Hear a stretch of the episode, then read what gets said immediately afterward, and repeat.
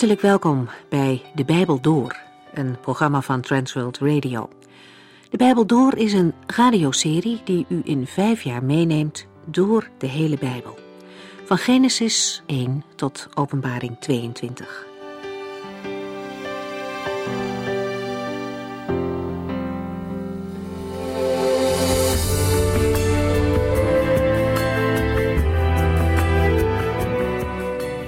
We lezen vandaag verder in het Bijbelboek Openbaring en wel in hoofdstuk 7. Het sluit aan op een beschrijving van Gods oordelen die over de aarde komen en waarbij de mensen in grote angst proberen zich te verbergen, maar nergens een veilige plaats kunnen vinden. Terwijl de oordelen op het punt staan om los te barsten, komt er een engel uit het oosten. Het oosten is niet alleen de plek waar de zon opkomt, maar daar vandaan werd ook de redding van God verwacht. Ezekiel schrijft bijvoorbeeld over de verschijning van de heerlijkheid van God die verschijnt uit het oosten. En Malachi over het opgaan van de zon van de gerechtigheid. Deze engel draagt het zegel van de levende God. In de oudheid was het gebruikelijk dat een eigenaar zijn bezittingen verzegelde. Zo'n zegel was een herkenningsteken. Voor iedereen was het zo duidelijk wie de eigenaar was. De engel die komt roept luid tegen de vier andere engelen dat ze nog moeten wachten met het toebrengen van schade aan de aarde. Er moet eerst nog iets anders gebeuren. Er is namelijk nog een groep dienaren van de Heere God op aarde. Er zijn nog mensen die hem wel hebben geëerd en gehoorzaamd. Zij hebben wel in hem geloofd. En deze mensen krijgen een zegel op hun voorhoofd, zodat duidelijk is dat ze bij God horen. Deze verzegeling is een bescherming tegen de oordelen van God. Het is een eigendomsmerk. In Openbaring 14 lezen we dat deze mensen de naam van het lam en van zijn vader op hun voorhoofden hebben staan. Dat is het zegel. Ze zijn eigendom van God de Vader. Naast bescherming tegen oordelen biedt dit zegel de gelovig ook bescherming tegen de demonische aanvallen in de eindtijd. Laten we verder lezen in Openbaring 7.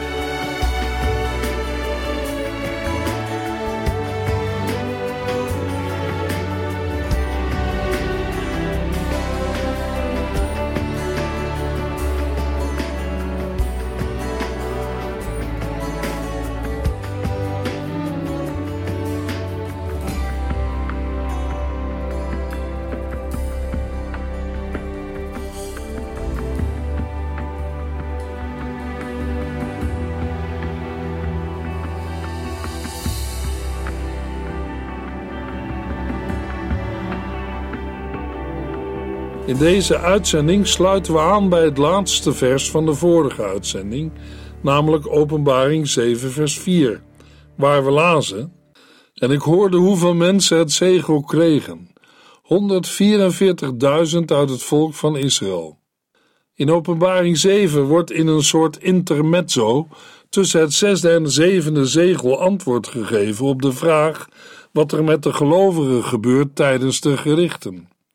Er zijn winden die losgelaten dreigen te worden door de vier engelen die op de vier hoeken van de aarde staan.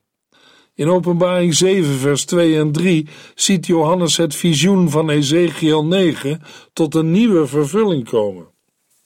In Ezekiel 9 wordt een teken gezet op de voorhoofden van die mensen in Jeruzalem die niet aan de afgoderij meedoen.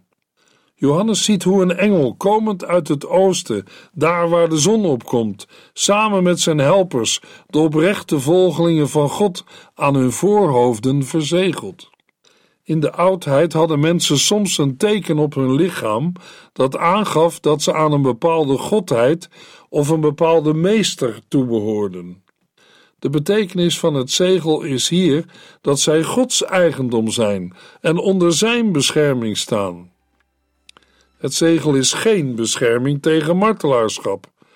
Want het verdere van het Bijbelboek Openbaring spreekt juist veel over het martelaarschap. Ook kan het zegel niet betekenen dat de gelovigen niets te lijden zullen krijgen van de rampen die, vooral vlak voor de wederkomst van Christus, over de wereld komen. Mogelijk betekent het zegel een bemoediging, namelijk dat God de gelovigen in alle moeite en stormen geestelijk ondersteunt. Eén duidelijke aanwijzing geeft het Bijbelboek Openbaring zelf, namelijk in Openbaring 9, vers 4, waar een leger demonen de mensen gaan steken die het zegel van God niet op hun voorhoofd hadden.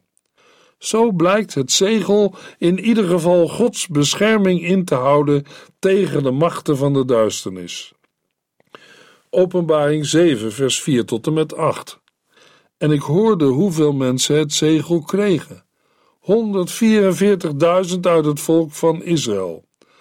12.000 uit elk van de twaalf stammen. Dus uit Juda, Ruben en Gad. Uit Aser, Naphtali en Manasse. Uit Simeon, Levi en Issachar. Uit Zebulon, Jozef en Benjamin. Johannes kan de verzegelden niet zelf tellen, omdat ze daarvoor te veel zijn. Maar hij hoorde hoeveel mensen het zegel kregen. 12.000 uit elke stam van Israël. Een getal dat we zeker niet letterlijk moeten opvatten, maar een beeld is van volledigheid. Het valt op dat de stam van Jozef twee keer wordt genoemd, namelijk Jozef en zijn zoon Manasse. Naar Genesis 48, vers 5 mocht Manasse inderdaad als zelfstandige stam worden gerekend. Maar daardoor is er geen plaats voor Dan, die mogelijk weggelaten wordt vanwege de vele afgodsbeelden die door de stam van Dan werden vereerd.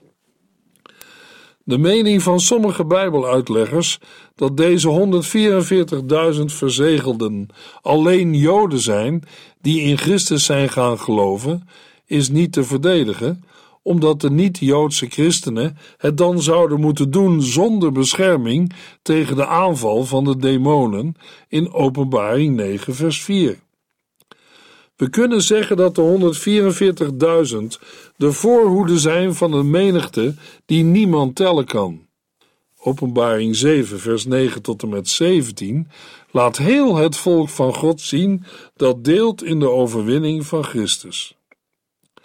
In de Griekse tekst wordt de structuur van de versen 5 tot en met 8 bepaald door het steeds terugkerende uit de stam. De verwoording geeft aan dat de 12.000 personen die uit elke stam verzegeld worden, een selectie vormen uit een groter geheel. Hoewel de volgorde van de stammen in deze opsomming verschilt van alle lijsten die we in het Oude Testament vinden, is het niet kenmerkend voor onze lijst dat hij met Juda opent in plaats van met Ruben, de oudste zoon van Jacob. In de oud-testamentische lijsten, die een geografische rangschikking geven, dat wil zeggen van zuid naar noord, wordt de stam Juda het eerst genoemd. Hoewel Bijbeluitleggers in het algemeen aannemen dat de stam van Juda vooraan staat omdat de Messias uit deze stam komt, kan dit niet als argument dienen voor het christelijke karakter van deze lijst. In vers 6 en 7 vinden we twee opmerkelijke zaken. De stam dan ontbreekt en naast Manasse zouden we verwachten dat Ephraim werd genoemd in plaats van Jozef. Voor het ontbreken van de stam dan wezen we al op de negatieve reputatie van de stam.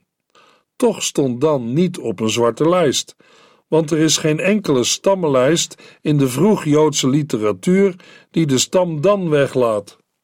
Er is gewezen op een Joodse overlevering waarin dan wordt gezien als een afvallige stam. Maar er is ook een Joodse overlevering die zegt dat de moeder van de Messias uit Dan zal komen. Een christelijke overlevering die we voor het eerst bij kerkvader Irenaeus tegenkomen, zegt dat de antichrist uit de stam Dan zal komen. Maar deze overlevering is betrekkelijk jong en er kan niet worden aangetoond dat zij voor christelijk is. Verder is er nog een suggestie die het ontbreken van de stam Dan en Ephraim wil verklaren door een overschrijffout, maar dat is speculatie.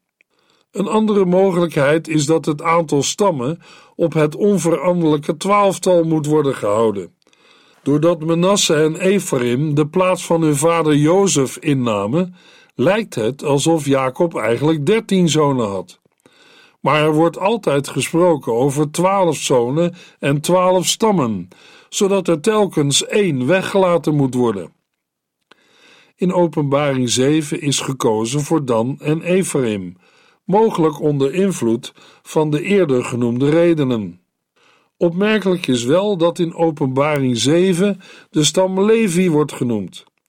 Deze stam werd in het Oude Testament vaak weggelaten, omdat Levi geen grondgebied in het beloofde land kreeg toegewezen. Levi werd ook uitdrukkelijk weggelaten in de lijsten van mannen van twintig jaar en ouder, die geschikt waren om met het leger van Israël te vechten. In de plaats van de stam Levi werden meestal de twee zonen van Jozef genoemd, Manasse en Ephraim. Het feit dat de stam Levi in de telling van Openbaring 7 wel wordt genoemd, geeft aan dat het bij deze opsomming niet om een militaire functie gaat, en mogelijk ook dat de stam van Levi in de laatste dagen van prominent belang is. Het noemen van Jozef in plaats van Ephraim kan ook als reden hebben dat in eschatologisch verband, net als in de beschrijving van de verwachting van een toekomstige hereniging van de stammen bij Ezekiel, Jozef een gepast synoniem is voor Ephraim. Dan zou de opsomming in Openbaring 7 de eschatologische eenheid van Israël benadrukken. Openbaring 7, vers 9. Daarna zag ik een ontelbare menigte mensen zij kwamen uit alle rassen, volken, stammen en taalgroepen. Zij stonden voor de troon en voor het lam, met witte kleren aan en palmtakken in de hand. Met vers 9 begint een nieuw visioen, ingeleid door de woorden: Daarna zag ik. In de Griekse tekst lezen we: Daarna zag ik en zie. Het levendige en zie vraagt om de opmerkzaamheid van de hoorders en lezers in tegenstelling tot het vorige gedeelte in vers 4. Toen hoorde Johannes alleen een getal. Nu ziet hij de personen om wie het gaat. Hij ziet een groep die uit zoveel mensen bestaat dat hun aantal niet te tellen is. In Openbaring 7, vers 14 en 15 zal verteld worden wie het zijn.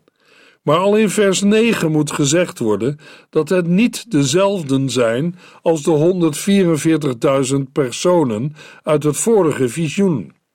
De bewoordingen van het vers sluiten aan bij de tweeledige belofte van de Heer aan Abraham dat hij talloze nakomelingen zou krijgen en een vader zou zijn van vele volken.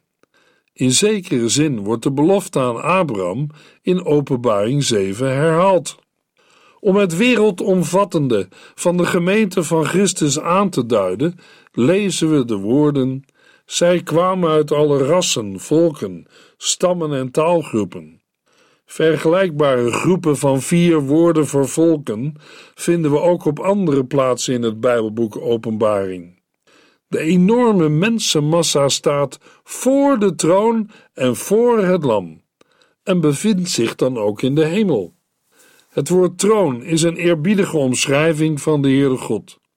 Deze manier van zeggen houdt in dat de posities van de Heere God en van het Lam, Jezus Christus, aan elkaar worden gelijkgesteld. Over de mensen die Johannes in de hemel ziet, worden twee dingen gezegd. Ze dragen witte kleren en ze hebben palmtakken in de hand. Witte kleding duidt op hun hemelse bestaan. Openbaring 7, vers 14 legt bovendien een verband tussen de witte kleren en de vergeving van zonden die deze mensen hebben ontvangen. Palmtakken waren in de oudheid een teken van overwinning. Het werd bijvoorbeeld aan de winnaars van de Olympische Spelen en andere wedstrijden gegeven. Daarmee wordt de ontelbare menigte mensen gekenmerkt als overwinnaars. Openbaring 7, vers 10. Zij riepen luid: Onze redding komt van onze God, die op de troon zit en van het Lam. Nadat Johannes in vers 9 de ontelbare menigte mensen heeft voorgesteld, geeft hij in vers 10 hun woorden weer. Zij riepen luid, zodat hun woorden overal luid en duidelijk worden gehoord. Het gebruik van roepen verlevendigt de beschrijving. De mensen die Johannes ziet, zeggen met hun toejuiching dat de Heere God door middel van de Heer Jezus Christus hen heeft bevrijd van zonde en oordeel. Hun woorden doen denken aan Openbaring 12, vers 10, waar we lezen: Ik hoorde een luide stem in de hemel zeggen: Eindelijk is het zover. God heeft de bevrijding gebracht. Hij heeft zijn macht gebruikt om zijn koninkrijk te vestigen. Hier heeft zijn Christus nu het gezag. De aanklager die onze broeders en zusters dag en nacht voor God beschuldigd heeft, is uit de hemel gegooid. Ook in Openbaring 19, vers 1 lezen we soortgelijke woorden. Toen hoorde ik uit de hemel het geluid als van een grote menigte die zei: Loof God, van Hem komt alle redding, voor Hem is alle eer en macht. De woorden die over redding en verlossing worden gezegd, zijn niet nieuw. We lezen ze al in het Oude Testament. Bijvoorbeeld in Psalm 3, vers 9, waar David zegt: Want de ware redding komt alleen van de Heere. Hij zegent zijn volgelingen en geeft hun vrede. In Openbaring 7, vers 10 lezen we: Zij riepen luid: Onze redding komt van onze God, die op de troon zit, en van het Lam. Het Griekse woord voor redding betekent naast redding ook behoud, verlossing of heil. Het is afgeleid van een Grieks woord dat redder, behouder, verlosser en heiland betekent. In overeenstemming met een ander Grieks woord dat hetzelfde betekent, gaat het bij dit woord in de eerste plaats om redding of verlossing uit doodsgevaar. Bijvoorbeeld van dreigende vijanden, schipbreuk, overstroming of ziekte. Op verreweg de meeste plaatsen waar het woord redding in het Nieuwe Testament voorkomt, gaat het om behoud of verlossing in geestelijke zin. Zo vinden we het woord als aanduiding voor het heil dat met de komst van de Messias zou aanbreken.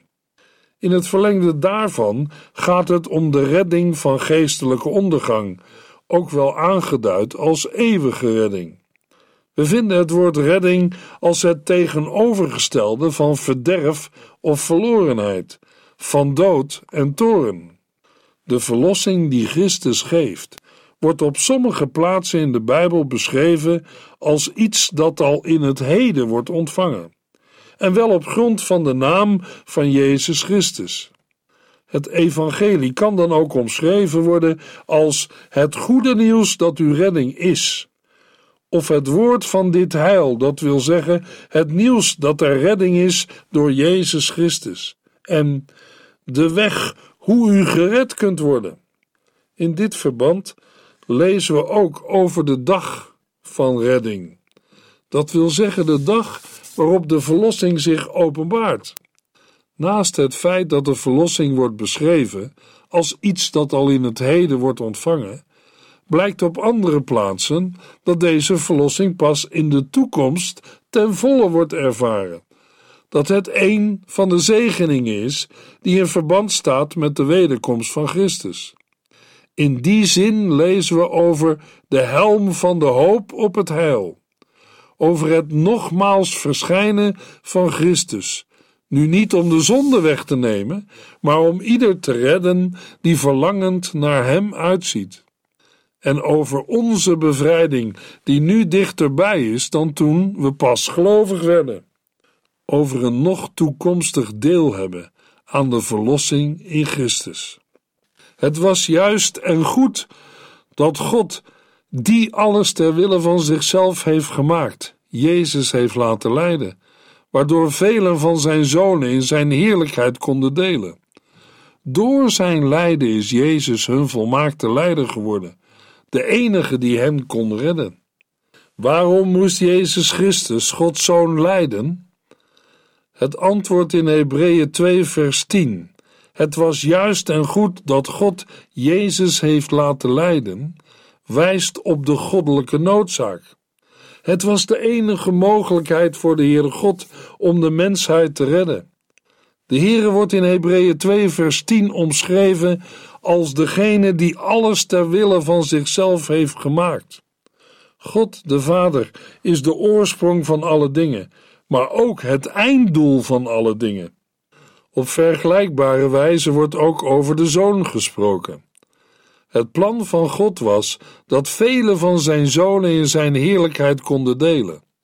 Dezelfde heerlijkheid die de Vader aan de Zoon heeft gegeven, is ook bestemd voor allen, zowel mannen als vrouwen, die door het geloof in de Heer Jezus Christus zonen of kinderen van God zijn geworden. De Zoon, Jezus Christus, wordt in Hebreeën 2 vers 10 hun volmaakte leider en de enige die hen kon redden genoemd. De volmaakte leider betekent 1. leider of aanvoerder, 2. degene die begint of voorop gaat, en 3. stichter of oprichter. De zoon is zowel de oorsprong van de redding als ook de eerste die de heerlijkheid heeft ontvangen. Bij het volmaakte van de zoon moeten we denken aan de heerlijkheid en waardigheid die hij na zijn opstanding van God de Vader heeft ontvangen.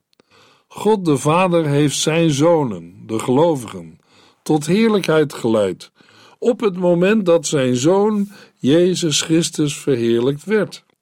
In Openbaring 7, vers 10 roepen de verlosten met luide stem voor de troon van God en voor het Lam: Onze redding komt van onze God die op de troon zit, en van het Lam. De omschrijving, onze God die op de troon zit, duidt op Gods gezag en soevereiniteit. De woorden en van het Lam staan wel achteraan, maar hangen er beslist niet bij. Ze maken opnieuw duidelijk dat Jezus Christus op hetzelfde niveau wordt gesteld als de Heere God. Openbaring 7, vers 11. Alle engelen stonden om de troon de ouderlingen en de vier levende wezens. Zij lieten zich voor de troon op de knieën vallen, met hun hoofd voorover en aanbaden God. De aandacht van Johannes verschuift nu van de ontelbare mensenmassa naar drie andere groepen die zich in de hemel bevinden, namelijk de engelen, de ouderlingen en de vier levende wezens. Ook zij prijzen en verheerlijken de Heere God en Christus. Johannes heeft het met nadruk over alle engelen, en dat zijn er geweldig veel. Miljoenen lezen we in Openbaring 5, vers 11. Terwijl de mensen voor de troon staan, bevinden de engelen zich in een grote kring om de troon. Waarschijnlijk vormen de 24 ouderlingen en de vier levende wezens kleinere kringen dichter bij de troon van de Heere God en het Lam. Neervallen voor de troon en God aanbidden zijn twee omschrijvingen van dezelfde daad van lofprijzing en aanbidding. We lazen al over deze vorm van lofprijzing en aanbidding in Openbaring 4, vers 9 en 10. Die vier levende wezens eren, prijzen en danken Hem die op de troon zit en die voor altijd en eeuwig leeft.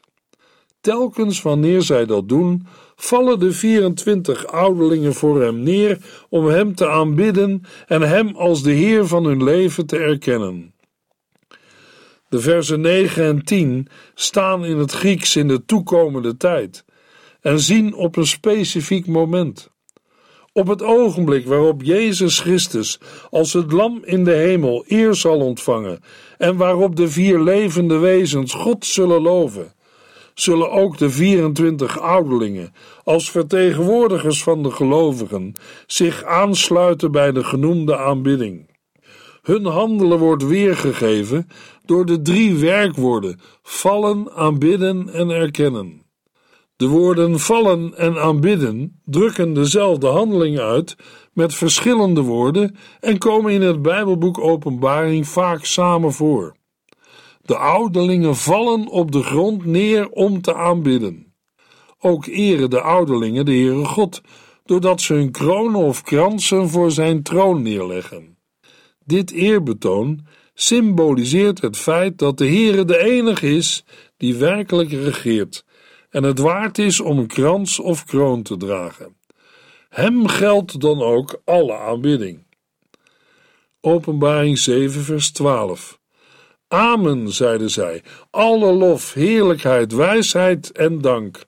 Alle eer, macht en kracht is voor onze God, voor altijd en eeuwig. Amen. De engelen, ouderlingen en de vier levende wezens, die in vers 11 werden genoemd, sluiten zich aan bij de grootste lofprijzing van de ontelbare menigte mensen. Zij doen dat door te beginnen met Amen te zeggen, ter bevestiging van datgene wat door de ontelbare menigte mensen werd gezegd. Het woord Amen is afkomstig uit het Hebreeuws. Blijkens het Oude Testament houdt het in dat iemand die Amen zegt iets accepteert en als geldig aanvaardt of met iets instemt. In de Bijbel komen verschillende voorbeelden tegen, namelijk een woord van de koning of van een priester of een lofprijzing. We kunnen het woord amen vertalen met zo is het, vast en zeker. In overeenstemming met het gebruik van het woord in het Oude Testament en verder ook in de Joodse eredienst, bevestigt het woord amen in het Nieuwe Testament het voorafgaande. Zo reageert de christelijke gemeente op de eredienst of elementen uit de eredienst door het uitspreken van een bevestigend en instemmend amen. Ook bevestigt een amen zeggen eigen woorden, vooral een lofprijzing. In Openbaring 19 vers 4 wordt de lofprijzing afgesloten met een amen, prijs God. En in Openbaring 1 vers 7 bevestigt een amen, voorafgegaan door het eveneens bevestigde ja, een profetie. Bovendien staat er een amen aan het eind van een groot aantal Bijbelboeken, maar meestal niet in alle handschriften. In tegenstelling tot het normale gebruik merken we in de evangeliën dat de Heer Jezus met amen niet het voorafgaande bevestigt, maar zijn eigen woorden inleidt. In het Johannesevangelie is dit amen zelfs verdubbeld. Aan het slot van Openbaring 7 vers 12 zeggen de engelen, ouderlingen en levende wezens nogmaals amen, waarmee ze ook hun eigen woorden van aanbidding bekrachtigen. In de volgende uitzending lezen we het slot van Openbaring 7.